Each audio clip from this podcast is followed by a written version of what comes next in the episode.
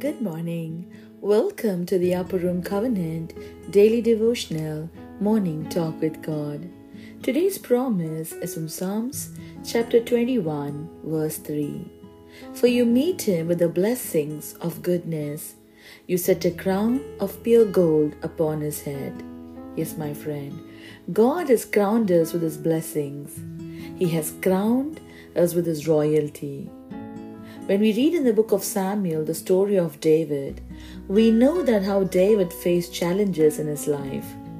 Even in the midst of David's challenges, God never left his side. And David never failed to give praise and glory to God. God sent the prophet Samuel to appoint David to be the next king of Israel after Saul. And Samuel anointed him with oil, and the Spirit of the Lord came upon him with power. David was called to serve Saul in his courts as an arm bearer and as a musician. But it would be many years before David was actually crowned king. He entered Saul's service as a young man, but was not king until he was 30 years old. This means that from the time David was anointed king by Samuel, at least 10 to 15 years had passed before he was actually a king. We are also been anointed by the Holy Spirit, beloved, and we are appointed and equipped to serve the Lord with power.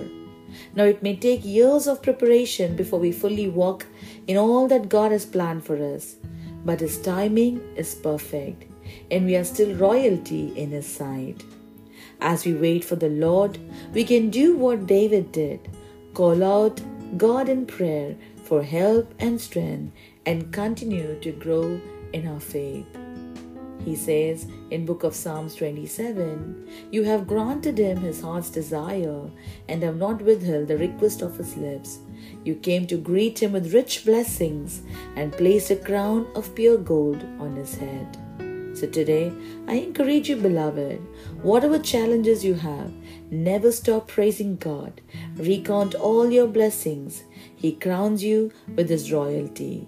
Amen. Let's pray. Lord, like David, you have richly blessed us beyond what we could imagine.